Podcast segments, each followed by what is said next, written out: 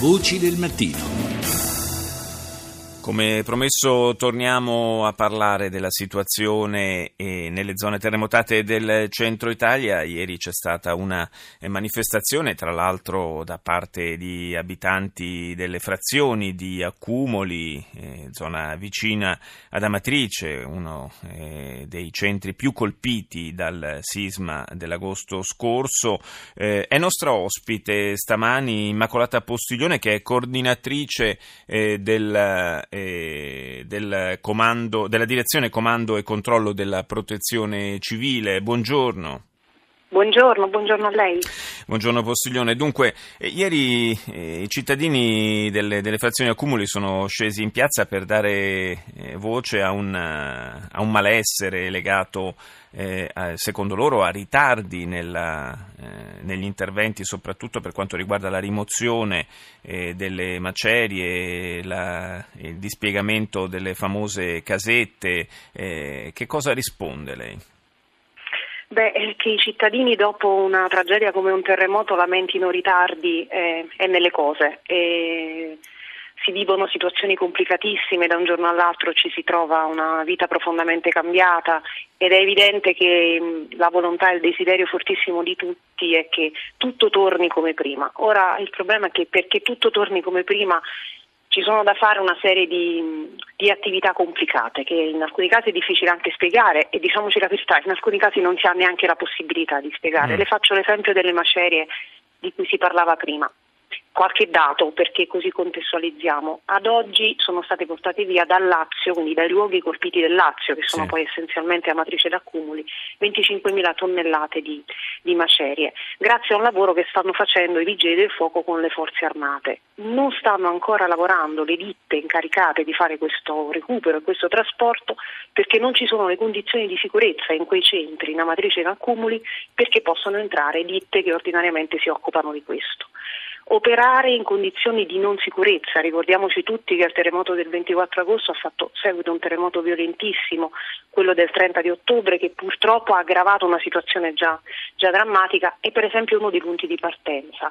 Eh, prima di portare via le macerie bisogna finire di demolire, bisogna mettere in sicurezza gli edifici ancora pericolanti perché altrimenti neanche gli operatori riescono ad intervenire. Tutto questo è un processo, un processo evidentemente lungo che è anche normale che il singolo cittadino non capisca e gli va spiegato e quindi questo è il lavoro importante che va fatto insieme alle attività tecniche operative e mm, che però eh, dimostra come le, le istituzioni tutte, dai sindaci fino allo Stato centrale, sono realmente impegnati veramente ogni giorno da ormai più di quattro mesi per cercare di portare a soluzione i vari problemi.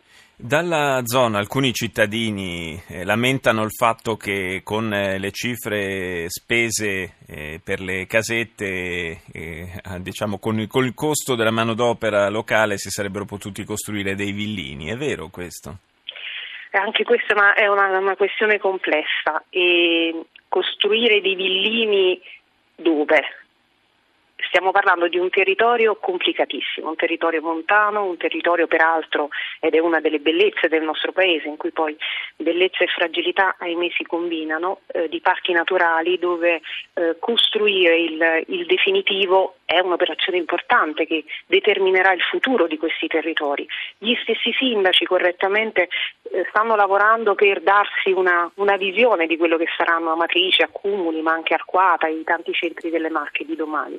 Le soluzioni provvisorie consentono di eh, invece cominciare a lavorare a un'idea di ricostruzione di questi centri. Sottolineo un'altra, un'altra particolarità, non stiamo parlando di cittadine eh, piccole rinchiuse intorno magari alla chiesa, al municipio, ma cittadine che sono caratterizzate da un numero incredibile di frazioni. Pensi che solo appunto ad accumuli, parlando di, di questo centro, sì. eh, sono 11 le aree che eh, sono state individuate per costruire questi insediamenti provvisori, proprio perché le persone non si vogliono muovere dai, dai loro luoghi originari, da queste frazioni che spesso sono fatte anche di, di, di 10 case. Ora, venendo ai costi che lei diceva, evidentemente non, non è così, non ce li mettiamo a elencare stamane. Eh, quelle, queste casette che stiamo andando a costruire, che peraltro sono oggetto di, di una gara fatta dal Dipartimento molto prima del, del, terremoto e quindi secondo chiaramente tutte le regole corrette di, di trasparenza ma anche di, di economicità evidentemente sono casette pensate per trascorrere anni purtroppo, perché necessariamente la ricostruzione in questi centri avrà bisogno di anni. Quindi anche chi va raccontando che una casetta di, di legno costa poche migliaia di euro probabilmente pensa alle casette che si mettono in giardino per no, mettere certo, gli attrezzi, certo, evidentemente. Certo. No, ma infatti le cifre, case, ecco. le cifre, di cui abbiamo sentito parlare sono ben diverse, si parla di 75-80 mila euro eh, a casetta, è così?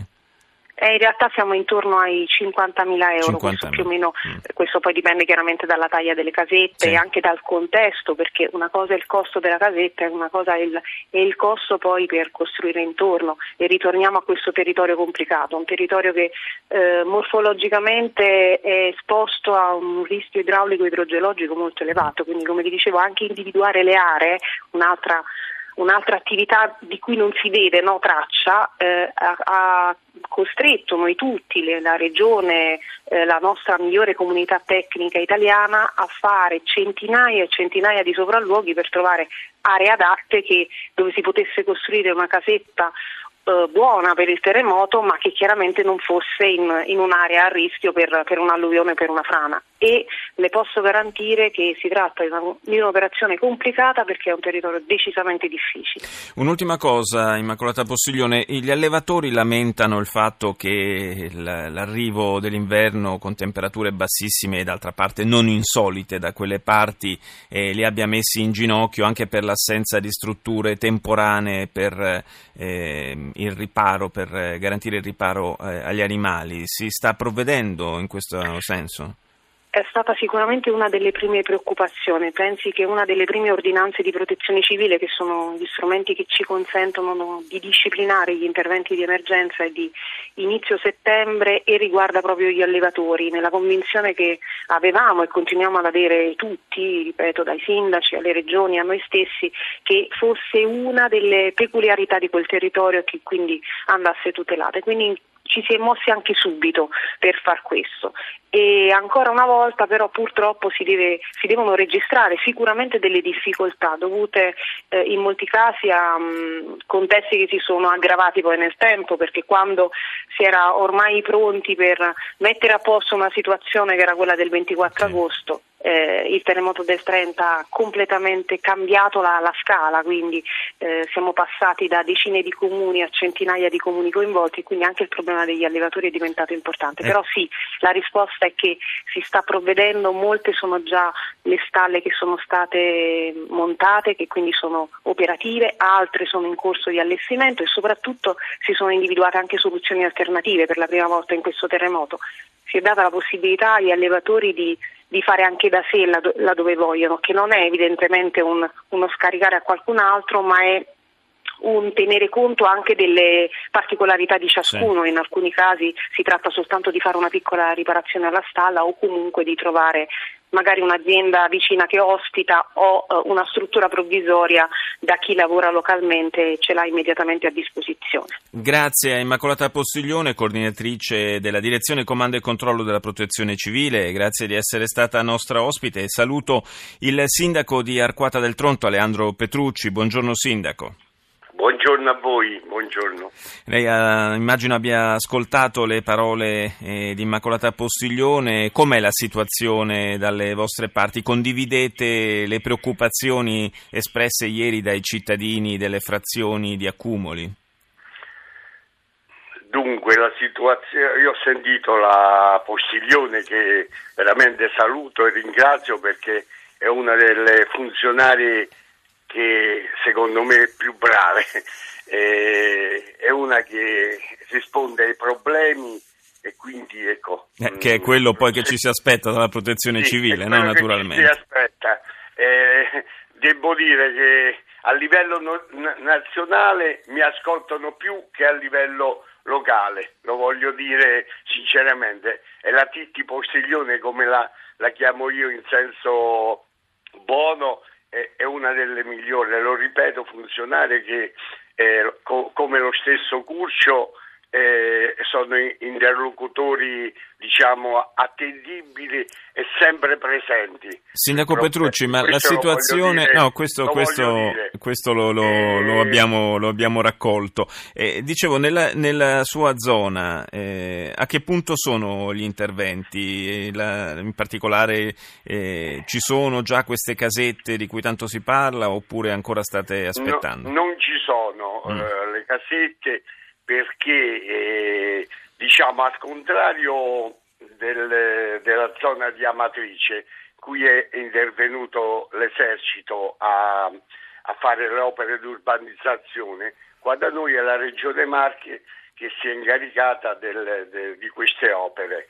Adesso è stata aperta una gara, io devo fare sette insediamenti diciamo, di raggruppamenti di casette, una soltanto è stata fatta la gara e credo, tempo permettendo, perché qui c'è neve e ghiaccio, mm. eh, si deve passare all'azione. È proprio quello eh, vicino di Pescara del Trondo che sta a ridosso del, del dove è stata fatta pure ieri la manifestazione e dove si sono aggregati anche i nostri diciamo, abitanti marchigiani di Pescara e di Capodacqua. Eh, perché?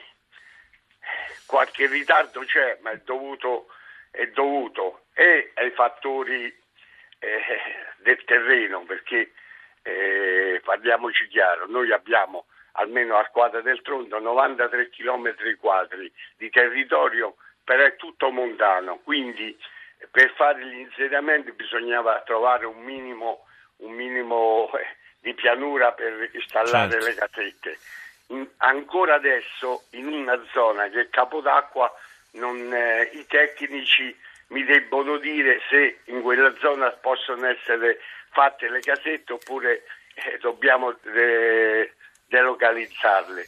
Quindi la situazione è quella che è. Noi d'altronde abbiamo subito tutti i terremoti, non solo quello del 24 agosto che ci ha fatto 50 morti, ma anche i successivi, certo. eh, perché lì ci eravamo organizzati per le casette, poi dopo del 26 e il 30 è venuto giù, io è l'unico comune che non ho neanche un abitante, da noi io ho fatto l'ordinanza che, che sono tutti evacuati nella costa o, o in città come Ascoli Piceno eh, quindi io non ho più un abitante. E d'altra parte davvero la concomitanza, o per meglio dire la, la, successione tra il primo e il secondo sisma, quelli di maggiore magnitudo, è stata davvero un cocktail micidiale per la zona. Grazie al sindaco di Arquata del Tronto, Aleandro Petrucci, grazie di essere stato nostro ospite. La linea, buona giornata, la linea Val GR1 con Luana Cremasco. Noi ci sentiamo domani. Buona giornata da Paolo Salerno.